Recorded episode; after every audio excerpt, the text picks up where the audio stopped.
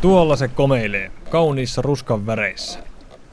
Täältä Laajasalon puolelta Reposalmen laiturista on Vartiosaarelle matkaa vain reilut 100 metriä, mutta koska siltaa ei ole, täytyy hypätä veneen kyytiin. Venettä ohjaa Vartiosaari-seuran puheenjohtaja Ulla Rahola, joka on asunut saarella jo vuodesta 2001. Hän tuntee hyvin tämän saaren erityislaatuisen luonteen. Vartiosaari on sellainen poikkeuksellinen paikka Helsingissä, missä on vanhaa metsää, on luontoa, on hienoja näköaloja, on hiljaisuutta ja on pimeyttä. Mä arvostan kyllä sitä pimeyttäkin, joka täällä on, koska niin paljon on valosastetta joka paikassa, että täällä on sellaisia piirteitä ja arvoja, jotka voi menettää hetkessä, mutta parasta olisi, jos ne säilyisi. Tässä taisi olla meidän pihassa pari päivää. Oli vai? Saarella on vastassa kaksi muutakin pitkäaikaista vartiosaarelaista. Mä olen Ansa Holm, Vartiosaaren asukas. Ja sä oot asunut täällä pitkään. Kuinka pitkään? Lähes 30 vuotta. Ymmärsinkö mä oikein, että sä oot nykyisin ainoa ihminen, joka käy ihan töissä täältä käsin? No täältä käsin, tuosta Reposalmen yli varmaan on tällä hetkellä nyt ainoa, joka kulkee Reposalmesta.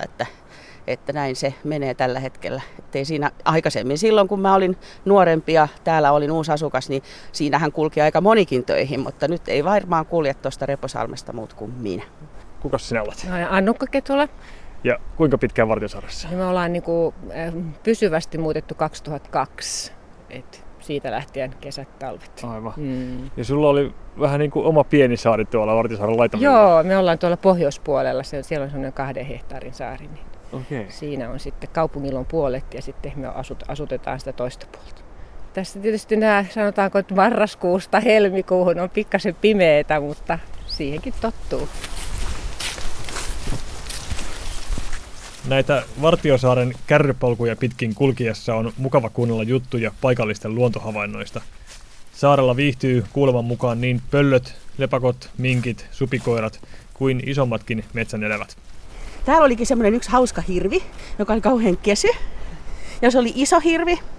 Ja se oli niin hienoa, kun mulla on ollut täällä koiria aina, niin koirien kanssa tein aamulenkkiä. Ja mä en tajua edes, että se hirvi seisoo siinä ihan polun vieressä. Mä menen ohi, mulla on hirvikoira. Hirvikoira menee mun kanssani ja lapinkoira. Me mennään ohi, hirvi seisoo siinä. Sitten mä vasta tajuan, toi on hirvi. Me mennään ohi, sen hirven pää vaan liikkuu, kun me kävellään ohi. Ja koirat ei tajua mitään ja mä oon ihan niin kuin herranjestä sentään, että mikä tää juttu on. Ja me nähtiin se melkein joka aamu sinä syksynä. Vartiosaaressa on tänä päivänä 36 Helsingin kaupungin omistamaa huvilaa, jotka on vuokrattu pääosin yhdistyksille. Yksityisten omistamia huviloita on 26. Ansa Holmin, Annukka Ketolan ja Ulla Raholan kaltaisia ympärivuotisia asukkaita on nykyisin 11. Kesäaikaan saarella kuitenkin riittää vilinää, varsinkin tapahtumapäivien yhteydessä. No, tänä vuonna on ollut ihan huippuvuosi, että nyt on ollut kyllä myös enemmän aktiviteetteja, että yhdessä Laajasalon seuran kanssa järjestettiin tällainen talvitapahtuma, jossa oli noin 1000 henkeä. Oli iso jääkaruselli Janne Käpylehdon tekemä. Sitten Laajasalon seuran vastuulla oli sitten Helsinki-päivänä kuljetukset saareen ja saaralaiset järjesti ohjelmaa täällä. Ja sitten silloin oli 2000 kävijää noin. Meillä ei ole mitään kävijälaskuria tänään, mutta aika hyvin saadaan tietää siitä, kuinka paljon ihmisiä tulee yli veneellä. Ja sitten Vartiosaaripäivänä oli ennätysyleisö 3000 henkeä. 1910-luvulta sotavuosiin saakka Vartiosaaressa elettiin tietynlaista kulta-aikaa. Huvilat oli uusia ja höyrylaivaliikenne toi ja vei ihmisiä saarelle ja sieltä pois. 40-luvulta 60-luvulle Alkon kesäsiirtola piti saaren elämää yllä, samoin elannon ja koneyhtiön vastaavat siirtolat. Vielä 30 vuotta sitten, kun Ansa Holm muutti tälle saarelle, meno oli monin tavoin toisen näköistä.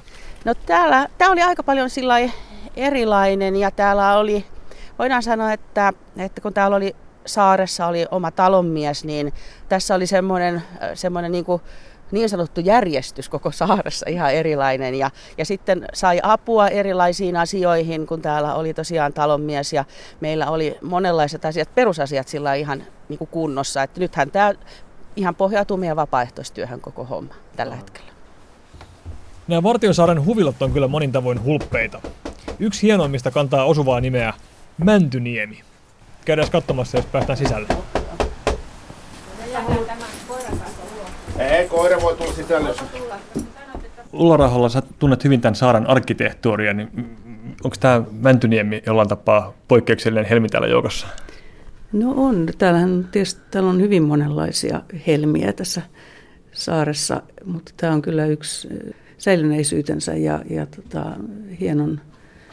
hienon sisä- ja ulkoasunsa vuoksi niin yksi niitä kirkkaampia helmiä. Että tässä on tällaisia voimakkaita kansallisromanttisia piirteitä, jos noi vuoraamattomat hirsiseinät ulkona ja osittain sisältetään, tässä on ehkä ollut tapetitkin joskus, en tiedä. Mutta sitten noi paanotukset päädyissä ja ikkunoiden muodot ja monta muuta piirrettä, joka laittaa tämän niin kuin kansallisromanttisen arkkitehtuurin joukkoon. Mäntyniemen leirikeskuksen toiminnanohjaaja Jari Luovi kertoo, että paikan nimeen liittyy monenlaisia sattumia ja mieleyhtymiä.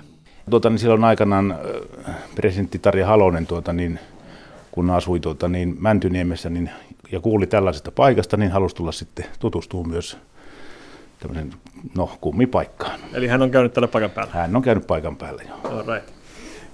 Kerro vähän tämän Mäntyniemen sielunmaisemasta ja arkisesta toiminnasta. Mikä paikka siis on kyseessä? Joo, paikkahan on Helsingin kaupungin LASPAN, eli lastensuojelun palveluiden tämmöinen lastensuojelun leirikeskus, mitä käyttää kaikki Helsingin kaupungin lastensuojelulaitokset. Siis leiritoimintaan, työharjoittelutoimintaan, sitten on tietysti työntekijöille tykepäivien, tyhypäivien, mitä näitä kaikkea onkaan, semmoisen toimintaan. Käyttöaste on varmaan aika korkea, voisin kuvitella.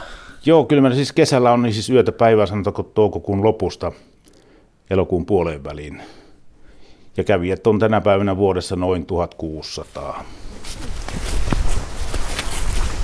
Tänne Vartiosaareen on vuosikymmenten ajan suunniteltu erilaisia asuinalueita ja läpikulkuteitä. Viimeisin yritys päättyi pattitilanteeseen reilu vuosi sitten. Tilannetta rauhoittaa nyt hallinto-oikeuden päätös siitä, että saarelle laadittu osayleiskaava on maakuntakaavan vastainen ja näin ollen laiton. Lisäksi Helsingin nykyinen kaupunginvaltuusto on linjannut, että tällä valtuustokaudella saareen ei kosketa. Saaren asukkaat pitää kuitenkin hyvänä asiana, että tätä saarta avataan kaupunkilaisille virkistyskäyttöä varten. Tällä hetkellä ongelmana on ollut, että kaikki pitää tehdä vapaaehtoisvoimin. Vartiosaari-seuran puheenjohtajan Ulla Raholan tehtäviin kuuluu muun muassa vessojen tyhjentämistä. Pieniä muutoksen merkkejä on kuitenkin ilmassa. No nyt sellainen notkahdus on tapahtunut, että Helsingin kaupunginsuunnitteluvirasto suunnittelee tänne tilapäistä virkistyskäytön parantamista.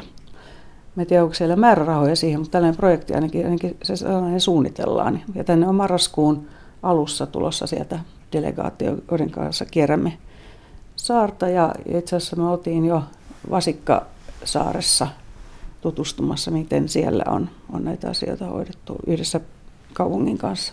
Et se on ilahduttava asia. Mitä se voisi käytännössä tarkoittaa, semmoinen tilapäinen virkistyskäytön parantaminen? No vessojen parantamista, polkujen parantamista, vesipisteitä ehkä lisää, laitureiden kunnostamista. Ymmärränkö mä oikein, että teillä saaralaisilla ei ole mitään sitä vastaa, että täällä ihmiset kävisi enemmänkin? Ei todellakaan. Tämähän on iso saari ja tänne mahtuu monenlaista kulkijaa ja luonnosta nauttijaa. Ja täytyy sanoa, että Vartiosaaressa kävijät, ehkä just sen takia, että tämä on saari, niin ihmiset käyttäytyy niin kuin luonnossa pitää käyttäytyä. Tänne esimerkiksi nyt, kun oli Vartiosaaripäivää 3000 kävijää, niin mä en ainakaan löytänyt yhtään roskaa täältä. Miten nuo kulkuyhteydet sitten? Muuttaisiko se saaren luonnetta dramaattisesti, jos tänne kulkisi silta? Kyllä se muuttaisi dramaattisesti. Se toisi vääjäämättä autot tänne saareen myös, koska silloin tätä huollettaisiin autolla. Ja kyllä tämä nopeasti muuttaisi sitten luonnettaan. Se olisi erittäin kallis ratkaisu ja sitten se myöskin estäisi veneliikenteen tuosta Laajasalon pohjoisosista ja Tammisalosta. Tai ainakin hankaloittaisi sitä huomattavasti. Et mun mielestä yleensäkin muutenkin Helsingin kannattaisi miettiä tällaisen tuetun vesiliikenteen lisäämistä huomattavasti nykyisestä. Ja näin loppuu kierroksemme Vartiosaarella. Ja paluumatka tehdään Ulla Raholan moottoriveneellä, kun sitä siltaa tai jatkuvavuoroista yhteysalusta ei ole.